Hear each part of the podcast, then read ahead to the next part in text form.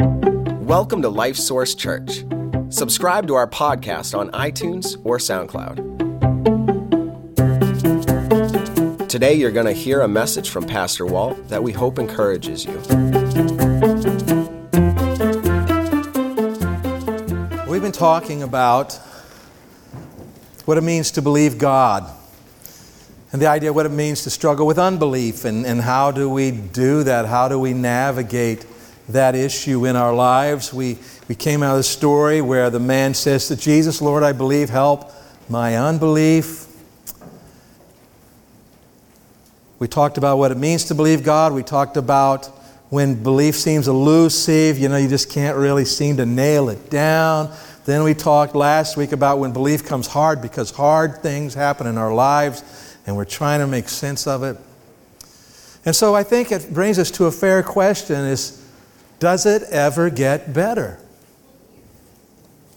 Does it ever get better or are we going to be struggling like this our whole lives? Well, I think just in one sense we would say that we're never going to be God and have His understanding. So, in some sense, yeah, we're human. We're going to have a human experience our whole lives.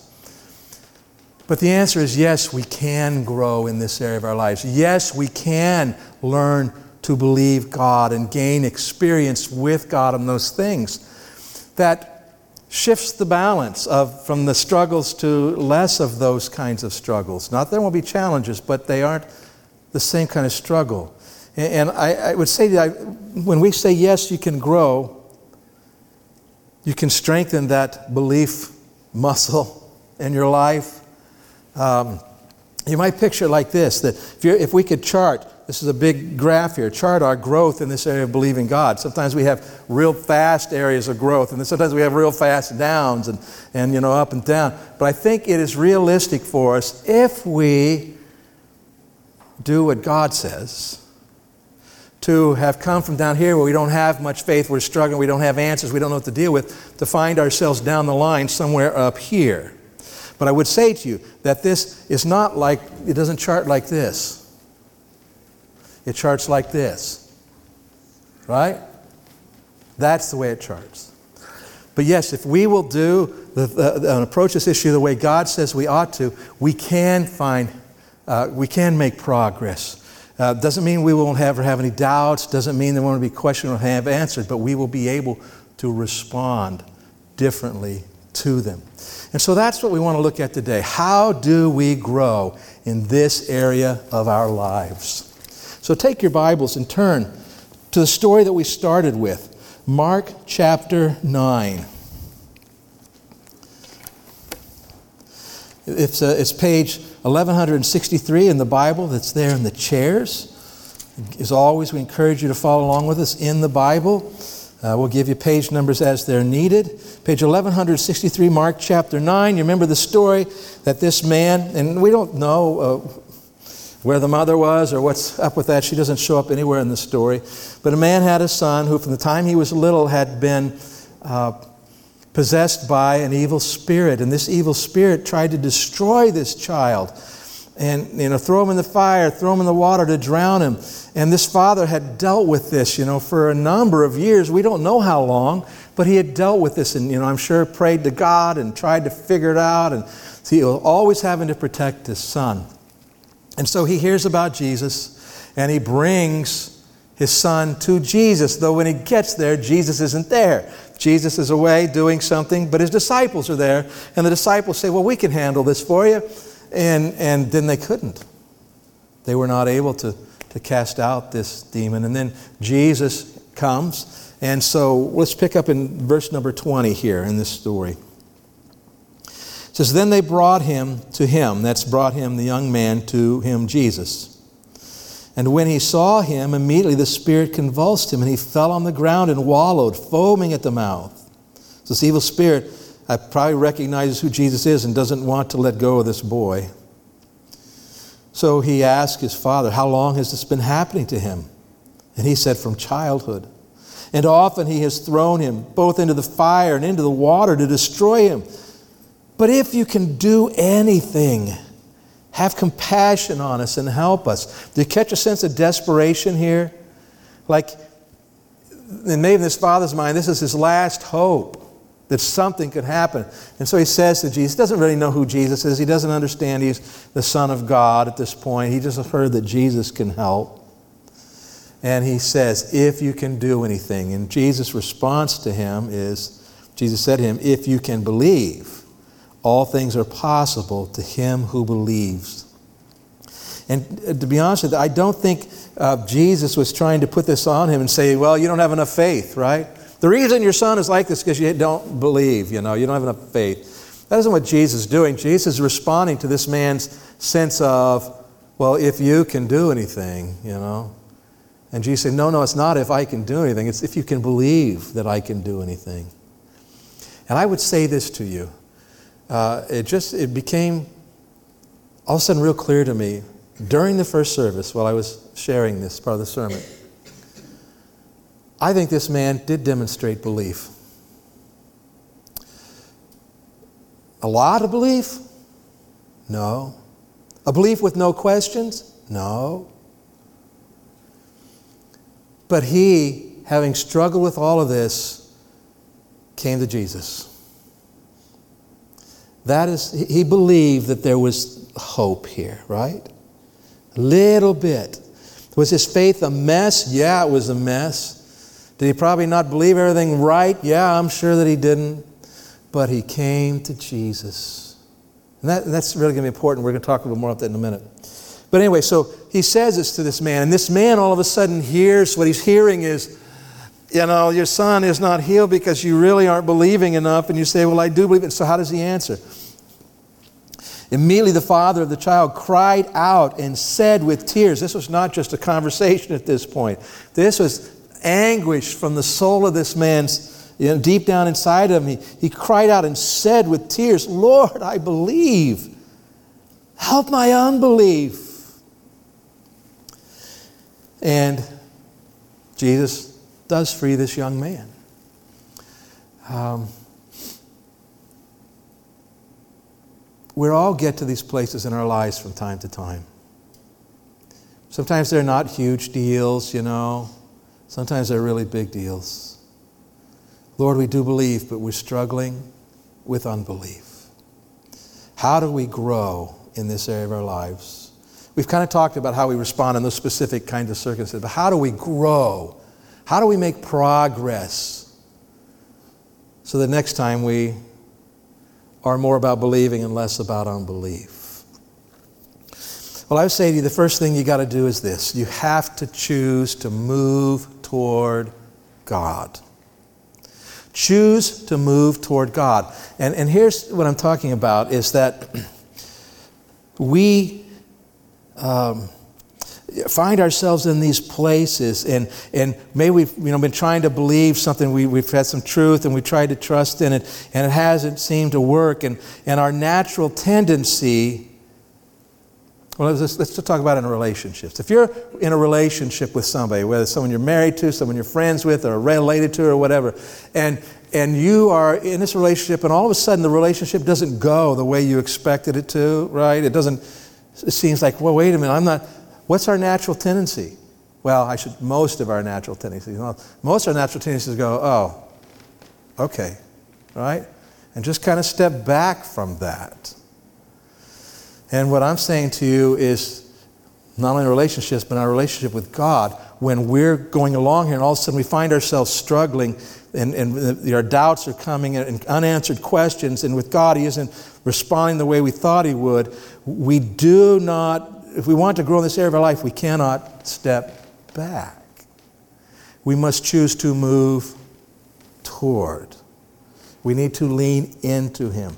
Okay, I don't have the answers. Question, God, what's going on? And we move toward God in that. Sometimes the moving toward God, the biggest move toward God you may make is this when you start to go and you go, okay, no, I'm not going to move away. That might be the extent of it. And other times we need to step toward, and sometimes maybe we need to run after. But say, I just move toward God. I'm going to tell you something now that some of you probably have heard before from me, but this will serve you well for your whole Christian life whether you've been saved today or for 80 years, direction is more important than location. Direction is more important than location. So, if we could envision this stage, this chronological line of our Christian lives, and this is when we first come to Christ, right? And this is where we're taking steps of faith and growing. And over here, we're thinking, wow, we're mature, we know, you know, so many things. And over here, you're thinking, some places, this perfect Christian, right? Uh, all together. And we're trying to move down this line uh, to, toward God and growing in this. Our tendency is this to think, okay, I'm over here, I'm fairly newly saved, or maybe I'm not newly saved, but I'm newly growing, and I'm, man, I got these questions, and I, I, I want to do what God says. I struggle with believing Him, right? And we think, wow, I'm nothing like that Christian over there. Because this Christian over here has read through the Bible a dozen times, a lot of verses memorized, you know, is involved in everything, well known, good reputation. Here's what I want to say to you. If you're over here in this picture, and in the middle of all your mess, you turn and step toward God, you're moving in the right direction. If you're over here and you have all this information, all this experience, all this kind of stuff, and you have made a decision to turn and walk your own way away from God, and you're not intending to necessarily leave, but you're headed in this direction instead of toward God, This person is in a much better circumstance because they're moving in the right direction than this person over here. And so we ought to be careful in our own lives when we're evaluating how we're doing that we don't look at our location and say, I'm okay. No, it's more important that we're moving in the right direction. And so if you find yourself struggling to believe God and, and, and difficulty you know, knowing the answers and how to understand its works and what you're supposed to do, that's okay. It's okay to be there. It's just not okay to stay there. And the way we don't stay there is we, we turn and move toward God. We'll talk more what that means in a little bit. So we have to be moving toward God. Now, when we talked about what it means to believe God, we defined it as choosing to trust God to live according to what He says is truth, right? Um, and so we have these two ideas, big ideas truth and trust, right? Truth is the way things really are. At least we're trying to figure out the way things really are. And then we choose to trust God, to live according to this truth. So we have to have both of those. That's what it means to believe God. It can't just be belief. I mean, it can't be knowledge about the truth. It can't be just doing something. No, you have to have the truth and then make decision to trust God on that basis. That puts truth in a very important place, doesn't it? Because if you're believing things that aren't true, it's not going to work. So, second thing you need to do if you want to grow your faith, become a truth junkie. Become a truth junkie. Now, junkie, we think, okay, that's an, an addict, right? A drug addict. And yes, it is, but it's also the definition of that it talks about someone who has this insatiable desire for something or a drive for something. And what I'm saying to you is that you need to begin to be that way about what God says is really true. Okay? Jesus, in praying for us, as he got ready to leave the earth, he prayed to his Father. He said, Sanctify them, you and me, sanctify them through your truth or by your truth. And then he says, Your word is truth. Okay? So, this right here is where we are going to determine. When we're thinking about truth here, this is how we want to see truth. The things that we need to know. What does God say? How does, who, what is God like? How does God respond? What is He expecting from us? What are we like? What's our nature like? How do we grow? How do we interact with each other? What decisions are good decisions? What decisions? I mean, this is the truth. And this is where we need to get it. So we need to, to pursue this, to know this, to know what God has said, and not just the words, but what He means and what the desire of His heart is. And really cool things about the truth, the Word of God being the truth. If you're over here struggling or anywhere, but you're struggling to, you know, to believe God, Paul said in Romans 10, he says that faith, the ability to believe God, comes by hearing, and hearing by the Word, the Word of God. And so when we take in the truth of the Word of God and look at it, it will stir up faith in us, new faith or renewed faith. It'll stir us up to believe. And then the word goes beyond that. Peter talks about it nurturing us and nourishing us. He says, as newborn babes, desire the pure milk of the word that you may grow thereby. And so, this, this faith that has been stirred up within you, you, you go after the truth and knowing the word and listening to God in it, and it will nourish this faith and your ability to believe. Not only that, it will direct your faith, direct what you believe. How do you know what to pray for? This is an area where our faith gets challenged, isn't it, in prayer? How do I know what to pray for? I prayed for this and it didn't happen, or I, I, I didn't know how to pray, and we're trying to figure this out. Well, the Word of God is essential to being able to pray with great confidence. The Apostle John said this in his first letter. He says, And this is the confidence we have in Him that if we ask anything according to His will, He hears us. And if we know that He hears us, we know that we have the petition we desired of Him. This is a promise for God to answer His prayer when the prayer is prayed according to what? His truth. What He said. Now, let's give you an example. We talked last week. Does God make people make the decisions He wants them to make? No, He's granted us free will and, and holds us accountable for making our own choices. Therefore, does God ever save anybody against their will? It's not a trick question. No. They have to do what? They have to choose to believe. Okay, how do I know that? Because of what God says. All right? So now I have an unsaved person that I care about and I want to see them saved. And I want to pray according to God's will. It's nothing wrong with me asking, God, please, I want to see this person saved. Would you save them? But if I ask him, Would you save them? Please save them. He says to me, I already told you I will. Isn't that true? He already says he'll save them. What do they have to do? They have to choose to believe. Okay. But then he tells me this. He says that the, that the gospel is the power of God. There's power in the gospel to stir somebody's heart. And, and that, that can you know, take root in someone's heart, and, and then they can respond and choose. And so I begin to pray to God and say, God, would you please work in this person's life for them to hear the gospel? You said you're not willing that anyone would perish. Please, would you get the gospel. And maybe it's me that needs to go. Maybe you'll say, Well, you do it. But I begin to pray about that, and I pray for God to provide the opportunities and for this person to have a genuine opportunity to know Christ. Now, I believe that that is praying according to His will, see? And I am confident that God will absolutely answer that question so that this person can choose to be saved. Will they choose to be saved? I don't know. But I know God wants them to, and I want them to.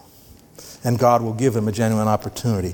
But so it will guide us, not just in our prayers, but in how we choose to trust Him, what He says He will do for us. I mean, He says that He will meet our needs, doesn't He?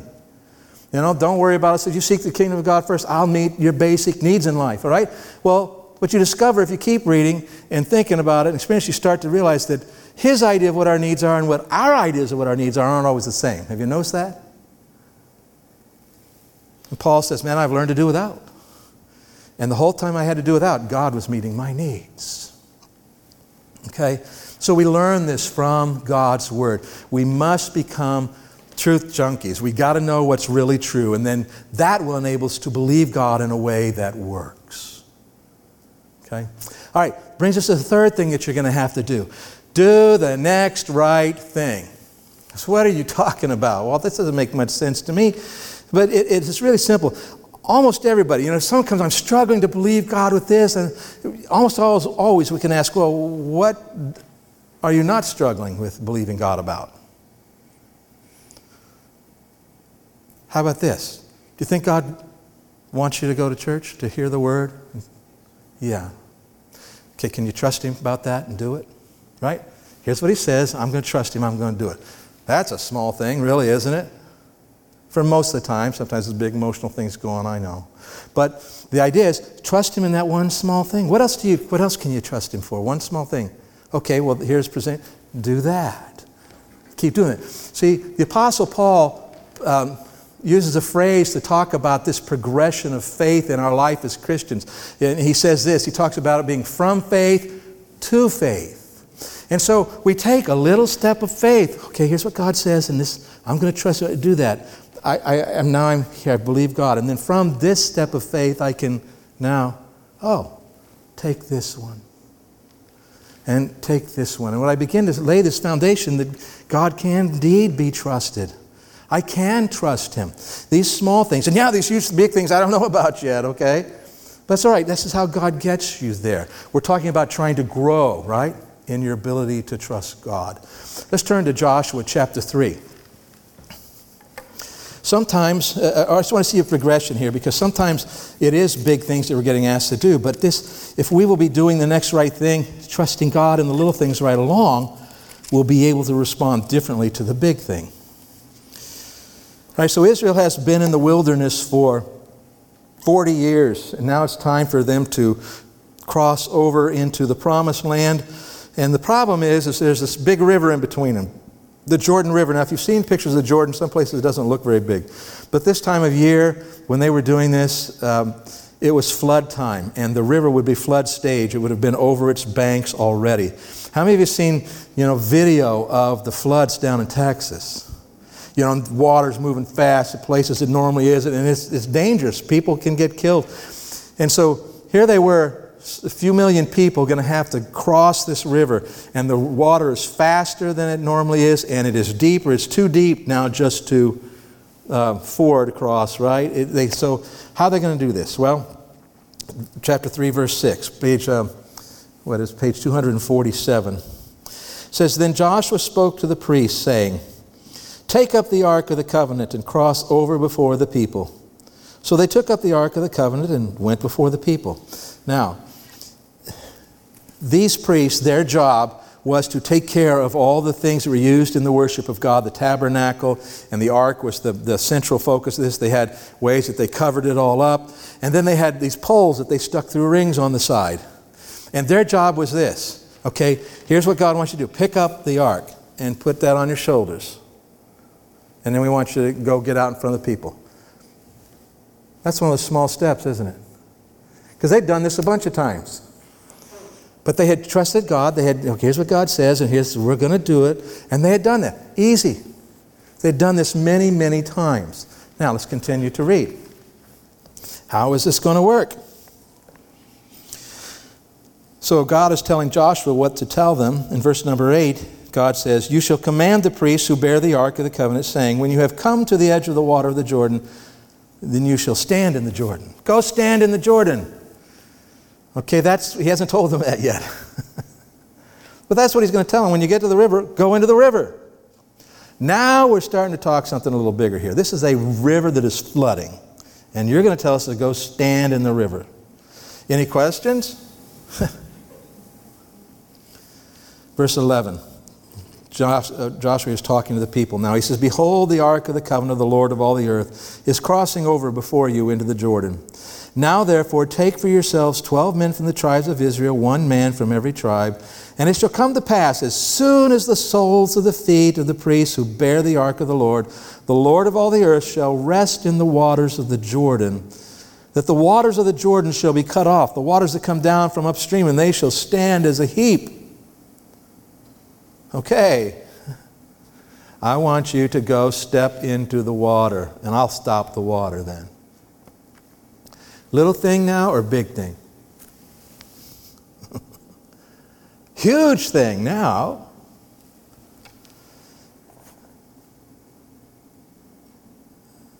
Verse 14 So it was when the people set out from their camp to cross over the Jordan, with the priests bearing the ark of the covenant before the people. And as those who bore the ark came to the Jordan, and the feet of the priests who bore the ark dipped in the edge of the water, for the Jordan overflows all its banks during the whole time of harvest that the waters which came down from upstream stood still and rose in a heap very far away at Adam, the city that is beside Zaretan. So the waters that went down into the sea of the Arabah, the salt sea, failed and were cut off, and the people crossed over opposite Jericho. Then the priests who bore the ark of the covenant of the Lord stood firm on dry ground in the midst of the Jordan, and all Israel crossed over on dry ground until all the people had crossed completely over the Jordan. This is a huge thing. But I want you to see what was really going on here. Pick up the ark, carry the ark. Okay, so we're carrying the ark. We've done this before, we've learned. We've done the next right thing, haven't we? We've chosen to trust God in this and do this. Now he says, get in front of the people. Okay, we can do that. We're taking these steps of faith. And now he says, when you get to the water, get to the river's edge, do what? Step into it. Okay.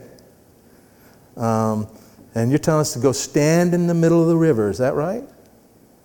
Okay. How long can you hold your breath?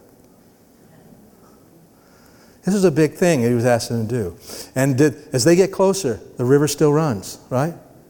They get closer, the river's still running. And the closer they get, the more, the faster they can see it going, and the, and the bigger it looks. And it wasn't until the priest did what? They stepped in. And as soon as their foot hit the water, it wasn't even like laid over the top. As soon as it hit the water, boom, God stops the water. The rest of the water runs down. And they get to walk out in the middle and stand there in the middle, dry ground. This is miracle stuff, isn't it?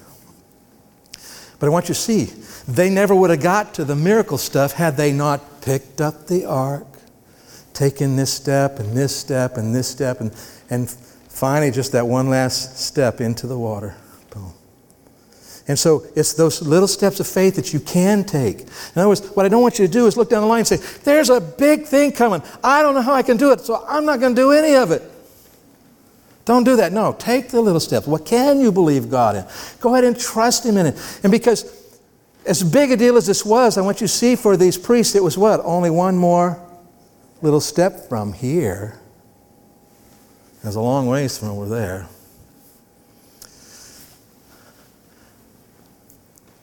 And I'm not going to take the time to read it. What they do is they pick up 12 stones from the middle of the river and they take it out on the other side and they set up a memorial. And so that it says when your kids someday ask you what are these rocks about? Oh let me tell you what god did.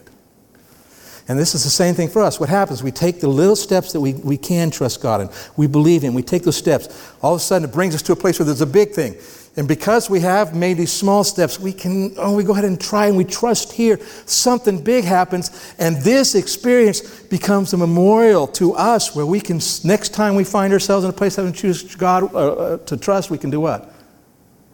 Wow, look, he, he did it here. I mean, there are things in my life that I went through hard things I never want to go through again, but I tell you what, when I've, I know if some of those same kinds of things happen today, I wouldn't be nearly as worried. I'd be able to rest in the Lord a lot more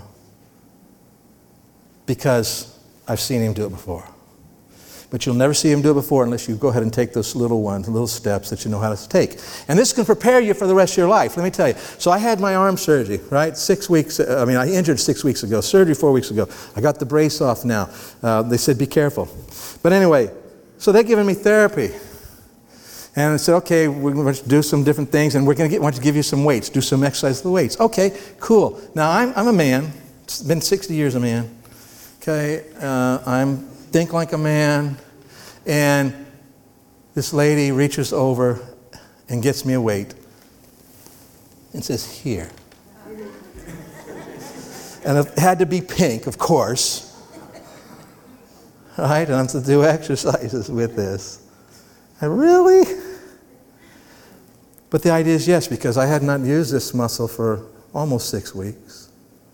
And I want you to start very small, and then, okay, then I can go up a bigger weight and a bigger weight. And I said, Well, am I going to get physical therapy after this is over? She said, No. So what do you mean? She says, Well, these exercises I've given you are the same ones that you would do for physical therapy. You're just going to do them with more weight.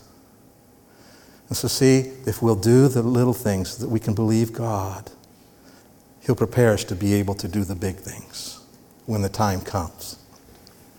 All right, so the next thing you need to do is shift your focus from how much you believe to who you believe.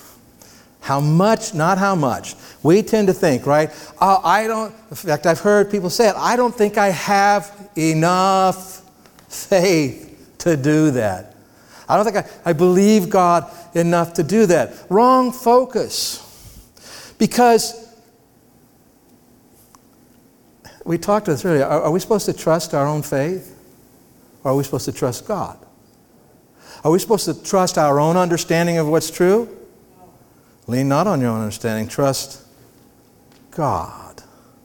And so we want to stop thinking about, oh, I don't have enough faith. In fact, Jesus told his disciples, you remember? Eh, let's read it. It says, And the apostles said to the Lord, Increase our faith. We need more faith. And so the Lord said, If you have faith as a mustard seed, how big is a mustard seed? A little tiny thing. He says, You can say to the mulberry tree, Be pulled up by the roots and be planted in the sea, and it would obey you. A little bit of faith. And there's this, we, okay, if we knew this is what God wants to do, God made it very clear. He wants us to throw this tree out of the ground and into the sea. And it really is true. This it really is true. And we choose to trust God. How much faith do we need? Really, not much. Because God is the powerful one, not my faith. It isn't magical. Okay, if it's up to me and I can believe it, let me tell you how I'm going to do this. God, I believe, I really believe, I do believe that you are going to give me that 1974 fully restored yellow Corvette. I believe.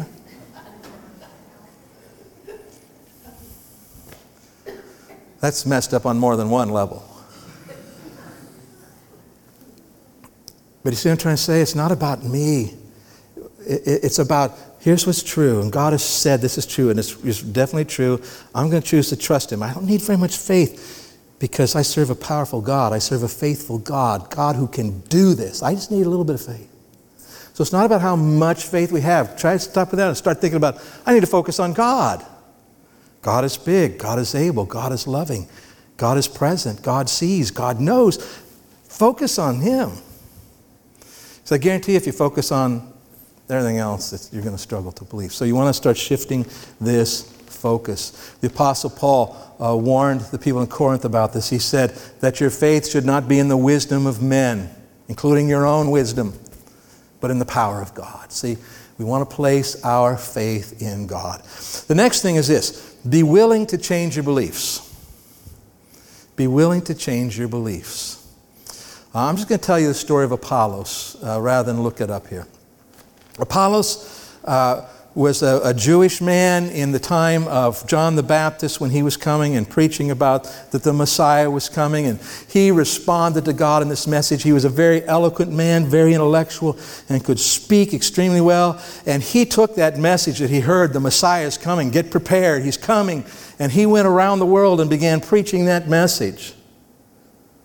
Well, he didn't know that Jesus had actually come. He didn't know that Jesus was the Messiah, the Son of God who died on the cross. He didn't understand all of that stuff. And he shows up in Corinth, and some of the Christians hear him talking about this, and they have to say, hey, wait a minute, you don't got this right. There's more to this story than you know. And they explained to him what God had done. Well, let me tell you what Apollos didn't do. Apollos didn't go, Oh, so you say I got it wrong? It's not right? Well, forget that.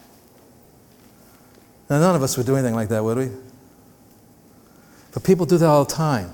Okay? They think they got the truth and they think they're trusting God and, and they're, you know, all of a sudden it isn't working. And rather than deal with what's the fact that I maybe I misunderstood something, maybe I wasn't quite right, they say, oh, it's all not true. Just forget it all. God must not be real. He's not trustworthy or whatever, instead of saying, wait a minute, my default position needs to be that maybe I'm the one. I mean, God hasn't changed. His word is still there, still true. I must have missed something here. You know, that's way we need to start. So let me uh, give an illustration to you. When I said a few weeks back, uh, I used a saying, and, and apparently a lot of people scratched their heads. I didn't realize it was that old of a saying.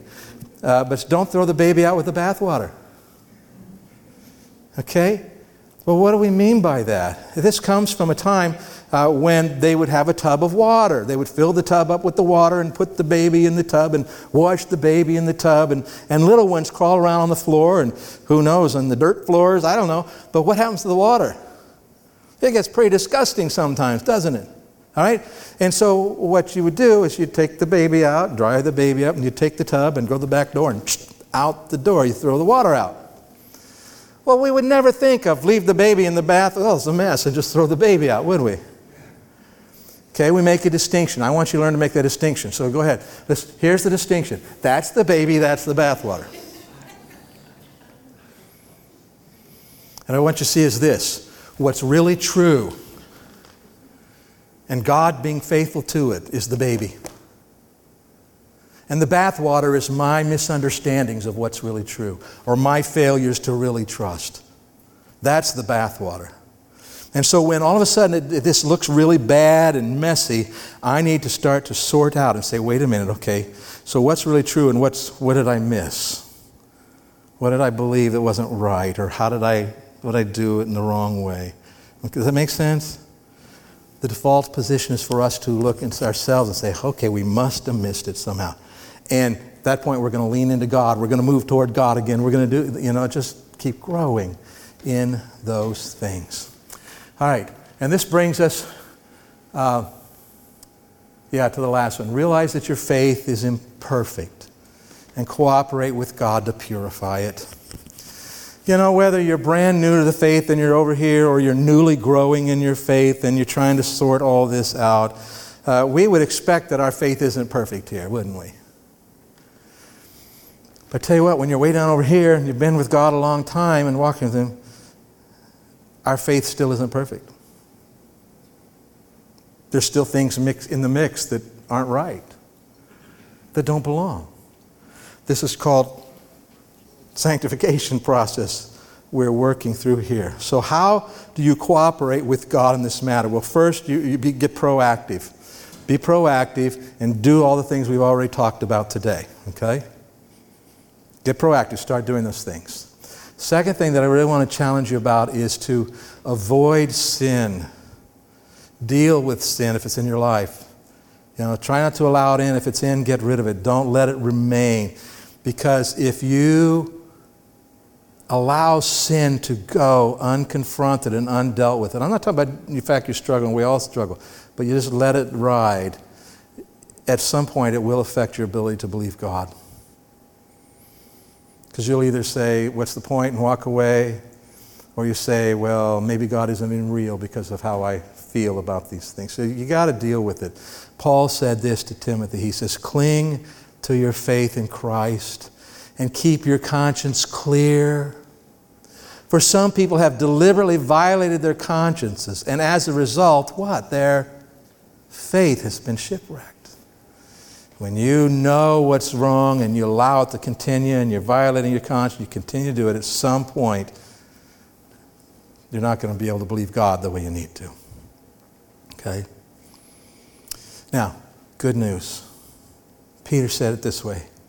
Said, There is wonderful joy ahead, even though you must endure many trials for a little while. And remember, the Bible talks about this whole life is what? A little while. These trials will show that your faith is genuine. It is being tested as fire tests and purifies gold, though your faith is far more precious than just gold. You know how this works? When they purify precious metals, they heat them up. And as they heat them up, and it liquefies, and what happens is the, the impurities in it are lighter than the metal, and the impurities will come to the surface.